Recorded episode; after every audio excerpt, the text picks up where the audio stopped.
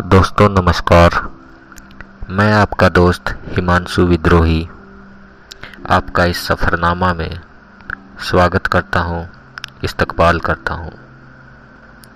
आज मैं आपको सुनाने जा रहा हूँ पंजाबी के मशहूर कवि अवतार सिंह संधू, पास की कविता, घास। पास, एक ऐसा कवि जिसने पंद्रह साल की उम्र में अपनी पहली कविता लिखी, उन्नीस साल की उम्र में जेल गया और मात्र अड़तीस साल की उम्र में तेईस मार्च उन्नीस सौ अट्ठासी को खालिस्तानी अलगावादियों द्वारा मार डाला गया। जी हाँ दोस्तों, आज मैं उसी कवि, पास की कविता घास आपको सुनाने जा रहा हूँ।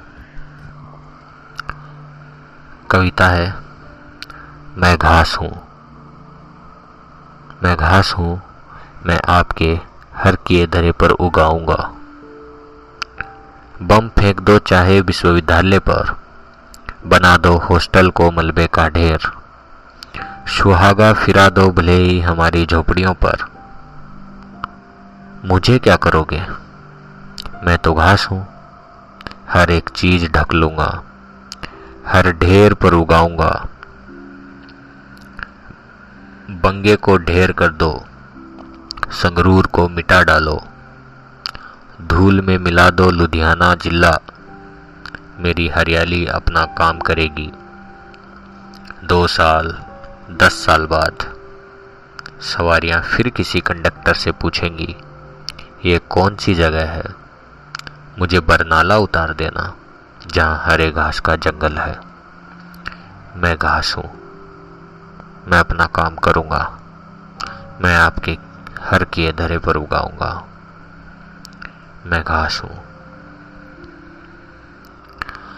तो दोस्तों, ये थी आज की कविता, घास, जिसे लिखा था मशहूर कवि अवतार सिंह पास ने।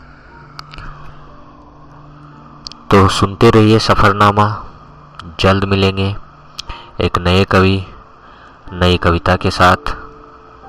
शुक्रिया, शब्बा खैर। अलविदा।